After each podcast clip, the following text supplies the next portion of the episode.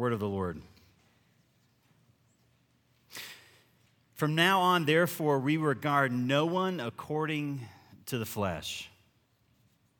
Though we once regarded Christ according to the flesh, we regard him thus no longer. Therefore, if anyone is in Christ, he is a new creation. Behold, the old has passed away, and the new has come. And all this is from God, who through Christ reconciled to us to himself and gave us the ministry of reconciliation. That is, in Christ Jesus was reconciling the world to himself, not counting their trespasses against them, and entrusting to them the message of reconciliation. Therefore, we are ambassadors for Christ, God making his appeal through us. We implore you on behalf of Christ, be reconciled to God. For our sake, he made him to be sin who knew no sin, so that in him we might become the righteousness of God. This is the word of the Lord. All thanks be to God. So, who are you? You know, that's a difficult question for us to ask. Often we go to, What do I do? So, I'm a father. You know, I'm a, I'm a pastor. This, these are the things that I do, and therefore these are the things that define me. And yet, who are we really? What is this passage saying about our identity? And then here's the next piece, and I think this is crucial. Do you believe that? When the scripture says that you're ambassadors for Christ, do you honestly believe? And then beyond that, do you want to live that out?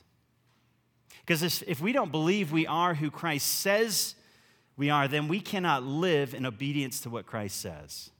Because we first have to see ourselves as He sees us, then we can be, begin to live as God has called us to live. You see, in Ephesians chapter 2, it says that we are dead in our transgressions and sins, that there was nothing we could do. We were flatlined when it came to knowing God. But see, God waked, waked us, waked us, right? He waked us up.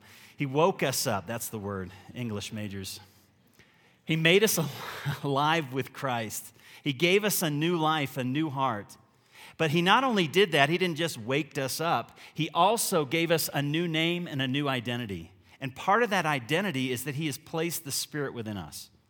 And see, the Holy Spirit is not just some entity, it's not the force, it's not good versus evil. The Holy Spirit is God. And what has the Holy Spirit done but indwelt and sent us? And therefore, we are ambassadors for Christ sent to show and to share the good news of the gospel. Hey, if you want to remember that, you can open your bulletin, it's right there. Because, see, who we are is always based on who God is and what He's done. And who is God? God is the Holy Spirit. What has He done? He has sent us. Who are we? We are His ambassadors. What do we do? We show and share the good news of Jesus Christ because this is the identity that Jesus came to rescue us for, not just to have our best life today, but to be saved so that we could be sent to be saved so that we could have a life that reflects His life in the world, that others would come to know the Father through the new life that God has placed in us. You know, that's an opportunity we have to share, but we have to ask the question do we really believe that? And if we do, hey, what needs to change in my life so that I can reflect who God is? So, watch this. Uh, Paul says in, in verse 18, he says, this is from God. So he's talking about what Jesus has done in verse 18, and he says, This is from God who through Christ, so through faith in Jesus, his life, death, resurrection, gave us the ministry of reconciliation. Therefore, we are ambassadors for Christ. So realize this Romans 5 said we were enemies of God. Ephesians 2 said we were dead in our transgressions and sins. Why would God entrust to us the ministry of reconciliation? Why would He entrust to us the gospel of reconciliation when I'm a rebel? I was at enmity with God. Uh, scripture says I hated God in that I didn't want to submit, I didn't want to obey. There was this rebellious spirit within me. And yet, imagine this, it blows my mind. God entrusts to us the ministry of drawing others to Jesus. And He gives it to those who are rebels so that we might, God through us, share this appeal of the gospel so that others might come to know the Father. We are ambassadors for Christ. Now, Here's the question what does an ambassador do? Know, we have ambassadors to different countries. We, we probably, I think we do. We have an ambassador to Canada. I don't know who that is. Anybody know? See? Not real important, huh? that guy's, that guy's going to feel real bad. Nobody knows his name. Or girl. It could be a woman, right? Anyway. Uh, we're ambassadors for Christ. What does an ambassador do? An ambassador speaks on behalf of a king. See, the ambassador doesn't go out and share the message he wants to share. He doesn't go out and express his will to that other sovereign. Rather, he goes out in the name of his king, the name of his president, and he shares the message that his sovereign sends him out to share. So imagine this. We got this, we talked about him. You don't know him or her. Somebody could look it up and tell me later for the next service who the ambassador to Canada is. But imagine we got the ambassador to Canada, he or she is, is up there, and, and they're enjoying life. And instead of being an ambassador to the United States, you know, they start digging the, if it's possible, the Canadian life, right? Wearing toques and drinking Molson and eating poutine. So that's, they start doing that. They're enjoying life. And then they buy a tract of land and they build a house. And you know, they say, this is the good life. The American life, it's okay, it's okay, but I really like this. I think I'm going to become a Canadian citizen. Now, how's that going to work out? How's our government going to respond to one who was sent as an ambassador to represent the message of the United States, now becoming a full blown Canadian and renouncing his citizenship in the United States? Hey, it's not going to work out, all right? We're going to have to find somebody else. But how often we who are called to be ambassadors, we who in Philippians chapter 3, in Philippians 3, verse 20 says, we are citizens of the kingdom that our citizenship is no longer just anchored in the United States. And I know some of you are really anchored because you've served in the military. Some of you hold government positions. We love our country, and there's nothing wrong with loving the country that we live in and serving this country. So some of you have deep roots. But being an American doesn't define us. If it means we do not see ourselves as a member of the kingdom and a citizen of the kingdom first. See, being an American is great, but being a member of the kingdom is greater. Being a citizen of the United States is temporary, being a citizen of the kingdom of God is eternal. And yet, which values are driving us when we go out into the public square? Which are the values we see other people? Which are the values that we evaluate what is right and what is wrong? Is it just the values that protect the United States, or is it the values that further the kingdom of God. Listen, if you're an ambassador, you have to ask yourself do I really believe that? And does it show up in the way that I vote? Does it show up in the way that I engage in politics, that I speak to others, that I see others? And we're going to disagree on how we live that out. That's okay. I'm not promoting a political agenda. What I am promoting is a kingdom agenda that we have to start seeing others as God sees them and owning our citizenship, not just as American, but first as those who belong to the kingdom of God. We have to have a radical shift in our identity that results in a radical shift in the way we see the world, the way we see ourselves, and the way we see others. You know, if you would, turn with me to John chapter 17. You know, in John 17, Jesus is praying for the disciples but through the disciples, he's also praying for us. And in John 17, verse 13, Jesus says this But now I'm coming to you, and these things I speak in the world, that they may have joy fulfilled in themselves. And I have given them your word. So Jesus is speaking to the Father, and he says, Father, I've given them your word. Now, that word is the word of reconciliation, it's the gospel. It's that message we talked about before baptism repent and believe, for the kingdom of God is near. And he's saying, Father, I've given to the disciples, I've given them this word of reconciliation. And notice the way, this is pretty radical. I don't know if we see ourselves this way, but he says, This is who they are. The world has hated them. Now, when it says the world, don't see people. World is not a reference to people, it's a reference to a philosophy, a way of life a way of really self salvation. I don't need to submit myself to God, I don't need to obey God. I can do it myself. And so he says the world, the philosophy, the system of the world hates them. Now, why? Because we're not of this world. Just as I am not of the world. See, two radical identity shifts need to happen. One, the world hates us. So don't go to bed with the world. Now, again, the world system is the belief system. The idea that I am what I do, the idea that I don't need God, I can do things on my own, I don't need a Savior, I can make up my own Savior.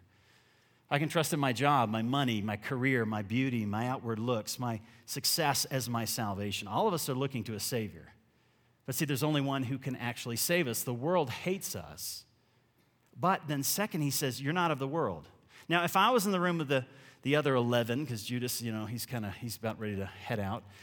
If I was with them and I heard that statement, the world hates us and I don't belong to the world, here's the question I got then why am I here? I mean, think about that. If I sent my kids out to a, a, a neighbor and I knew they hated them and they were not of them, I wouldn't send them unless there was a purpose. See, the reason that we are here, even though we are not of the world and the system of the world does not agree with the system of the kingdom of God, there's a reason that we're here.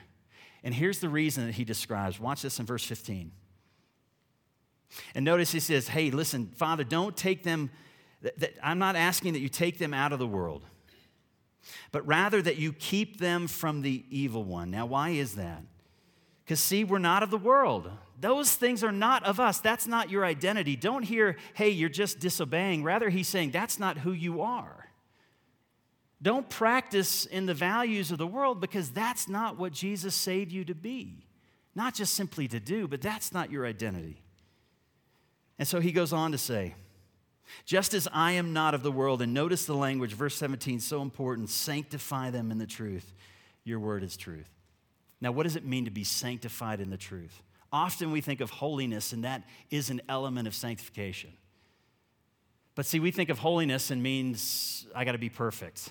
That's why we're a little anxious today when we walked in, because we weren't. But that's not just what sanctification means, it rather means to be set aside for a purpose. What he's saying is, Father, sanctify them by the gospel, by the word, because I want to set them apart for a special purpose. Why? Because they're not of the world. They represent me and they represent my message. This is who they are. Now, this is how that worked out for me and my understanding. Growing up, we had some sanctified dishes. You, I don't know if people have that today, because I know we don't. We don't have the dishes that you don't look at and you don't touch, unless the president, the pope, or grandma is coming over. You know, they just kind of sat there. They were glorious in their beauty and they were kind of placed away. And I think I saw them maybe three times in life. And then now I think they're in a box in my attic, you know, all kind of wrapped up because, you know, we just don't have sanctified plates. And then some of my friends had sanctified rooms. Did you grow up like this? Crazy. We could not go in there. Like I'd go over to my friend's house and we're playing ball rolls in there. You don't go in there. Why? Because that's the guest. That's for the guests. Kids don't go in. You don't touch that room. You don't look at the room. You walk past the room. Because, see, that's a special, sanctified room for a special purpose. When he's praying to the Father, he's saying, The reason they have received the gospel is they're set apart to be ambassadors for me. And so, if he's left us here, the world hates us, you're tracking with me, and we're not of the world, are we here just to have a great job? Think about this. If this is who we are, are we here just to have great families? These are all good things that God's created us for. I mean, are we here just to enjoy life, to go off, you know, golf, ski, all that's fun, it's good stuff? But see, if that gets in the way of your purpose, then you've forgotten who you are. That the reason He has sent us here is to show and to share the goodness and the good news of God. We're here for a purpose. That God has rescued out, us out of the world so that this community might say, hey, there's a community, there's a people who know God. And here's the beauty of that idea. You know, back in Texas, and I got some brothers here from Texas, my, my church in uh, Grace Covenant. And back in Texas, I knew a, a group of pastors, and there was a, a, group of businessmen and women that would uh, go out into the Middle East. And the reason they went to the Middle East is because they would create partnerships. The purpose for these partnerships were really not to make money, but rather to mentor leaders and mentor businessmen and women in the Middle East because, see, they knew their title, they knew their success, they knew their job, gave them access to boardrooms, to office places where I could never go. Because it doesn't matter that I got a seminary degree, it doesn't matter that I know Greek and Hebrew. None of that's going to get me in the door. But see, you're an ambassador. Now, what does that mean? It means you're disguised in the world as a, as a business person, but you're an ambassador for Christ. See, what's a, a doctor? A doctor who has put their faith in Jesus is someone who is an ambassador for Christ disguised in the world as a doctor. That doesn't mean they're minimizing their skills as a doctor, but see, there's people going to come to you, and you're going to have the opportunity to love them, maybe even to direct them to Christ. I'm not going to get that chance. See, some of you can go places and meet with people and sit by people and love people that I will never have the opportunity to get near. See, but if we don't walk out with that idea that this is my job doesn't define me, my title doesn't define me, I'm an ambassador for Christ disguised in the world, and get this, as a neighbor. How many of us are neighbors? Nobody, right? Yeah. Why am I placed in my neighborhood? Hey, because I like the house? That may have been your drive. No, because you're there because the people around you need to know Christ. I am an ambassador for Christ, disguised as a neighbor. Doesn't minimize my neighborness, but rather to reveal the gospel of Christ. Why are we friends? Because we're ambassadors disguised in the world as friends. Do you see that? That's our identity. We have to shift in our own mindset when we walk into a place of business, when you go to school, students Whatever we're doing, that I'm walking in as an ambassador for Christ first, I'm a student second. Students, you're there to serve your teachers. I know that's a little radical, but we are there. We're servants, even students. I don't care if you're in fifth grade, seventh grade, eighth grade, whatever grade, college grade, whatever that is. We are there to serve that professor. We are there so that everybody has the best possible experience because we serve under the glory of God, not the glory of men. And that's the same thing you're going to do the rest of your life when you go to work. What are you going to do? You can go in there and say, hey, it's all about me and getting what I want, or you can say it's about glorifying God as an ambassador for Christ. I'm here to make everybody's experience better. Hey, I want things to be successful. I've got to make decisions. I know my role, I know what I need to do. But in the end, my first and primary responsibility is to glorify God and do my job in a way that others see that I am an ambassador for the gospel of Jesus Christ. And through me, do you notice the text? He said, Through me, God is appealing to others, be reconciled to God. Let me ask, do you believe it? Uh, your problem isn't doing, church. Your problem is you don't believe you are who God says you are. We don't believe when we walk out of this place, when I go to King Soopers, I'm not there to be an ambassador. I'm there to get my Twinkies and get out. Thankfully, they brought those back. That's it. But see, what would it look like? Honestly, if we just every morning you're walking out the door, I'm an ambassador, because you got to tell yourself, we have a little amnesia when it comes to who we are. And when we walk back home, sometimes it's when you're coming home. I'm not, I'm a husband, but listen, I'm, I'm an ambassador for Christ disguised as a husband. My job is not to get from my wife or get from my husband what I want, it's to get her to Christ. It's to get him to Christ. My kids, I'm a dad, but see, I'm an ambassador who happens to be a dad. My job is to get them to Jesus, not just to get them to obedience. There's a way to get your kids to obedience, and you'll fail to get them to, to Jesus. But we have to have a grace way of life that gets them to Jesus and not just to what we want, because that's who we are. Hey, real quick, how do we live this out? Just four real quick points. First of all, we're supposed to pray to the Lord of the harvest. We're not in control of this thing you need to pray. And maybe today we're going to have communion in a few minutes and just ask, Father, who's the person I need to, I need to pray for? And here's why we pray. On the one hand, God moves when we pray, but you know who He moves most when we pray? He moves you. Why do we say something to someone? Because we prayed. Why do we have words to share with someone on the days?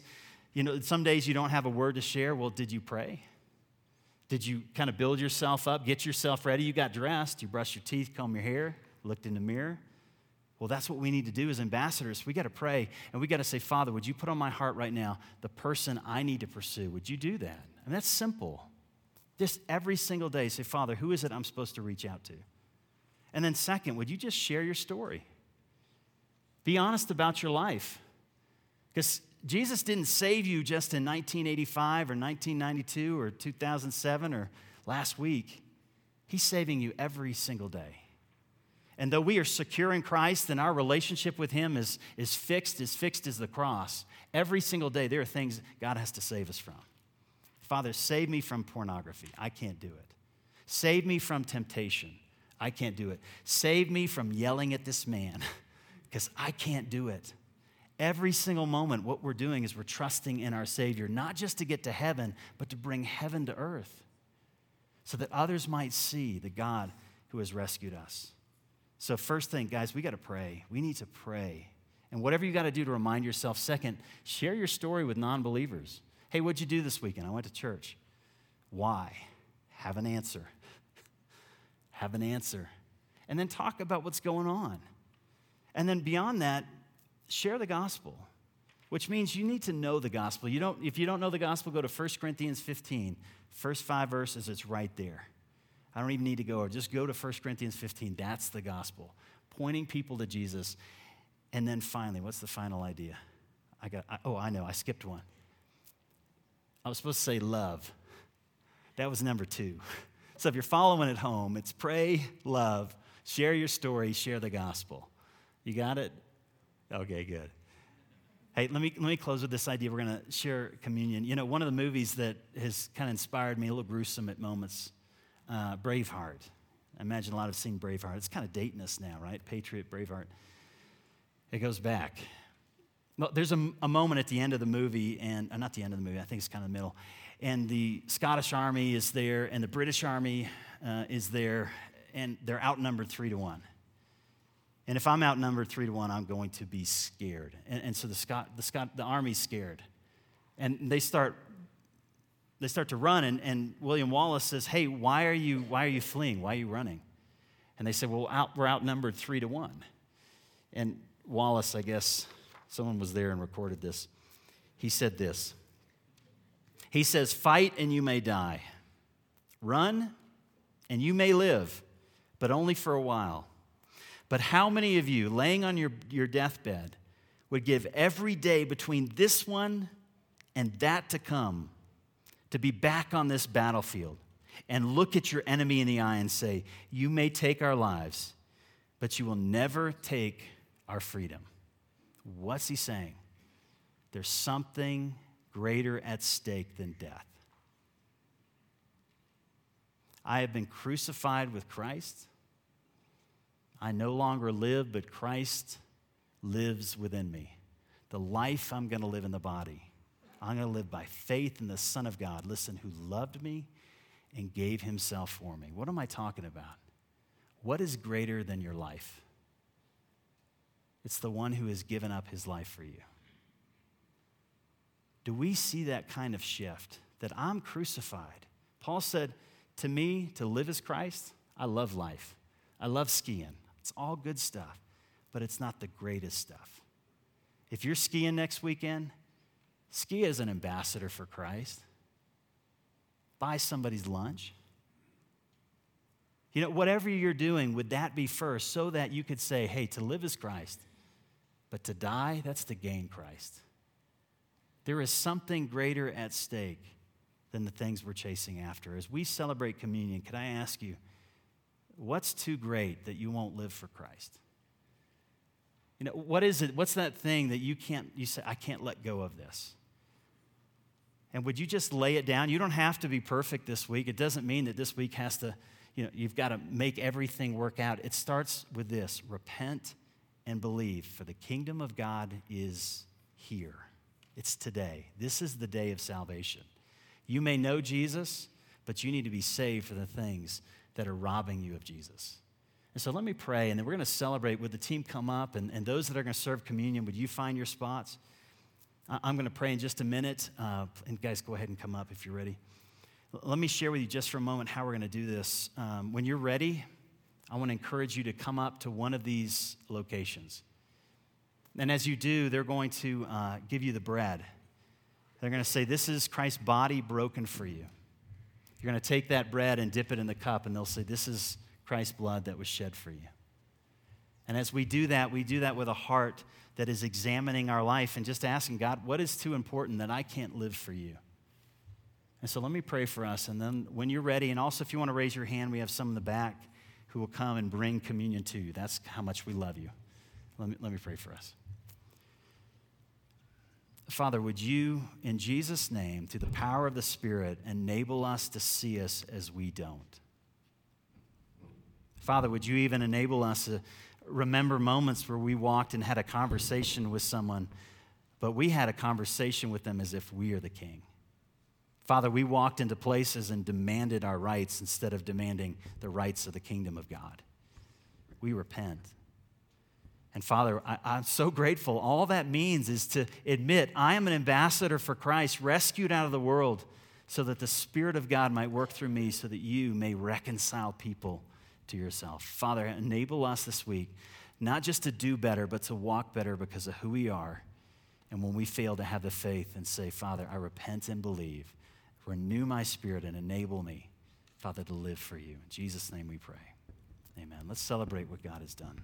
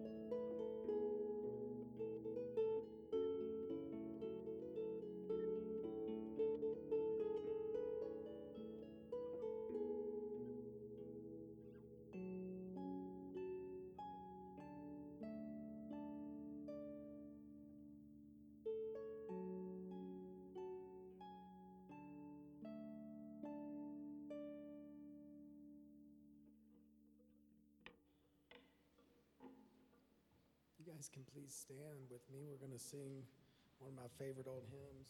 Give it a sing? You can get on, that one's all set up too. How great thou art. Let's just sing this with a gratitude of, just a spirit of gratitude. You want to kick us off?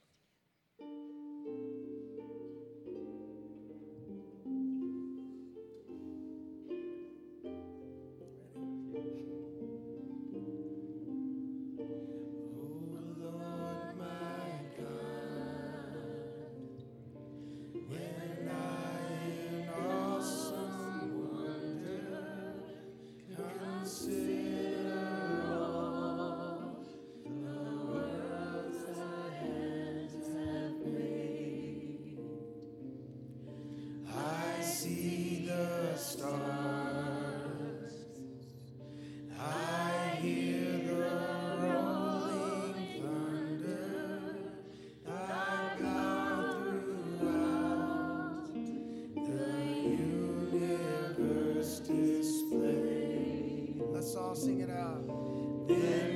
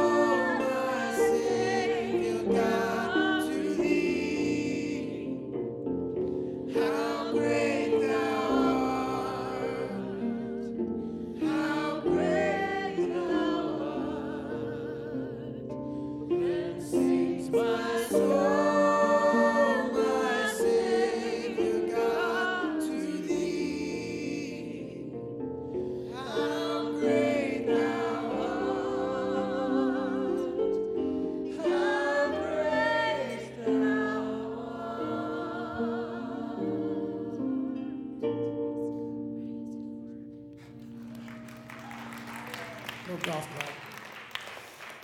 Hey, take this uh, word home with you this week.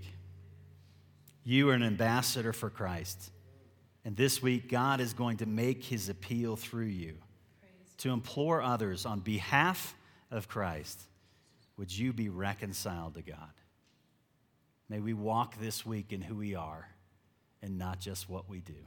May the grace of our Lord and Savior Jesus Christ, the love of God the Father, and the power of the Holy Spirit enable it to be so. In Jesus' name. Amen. Have a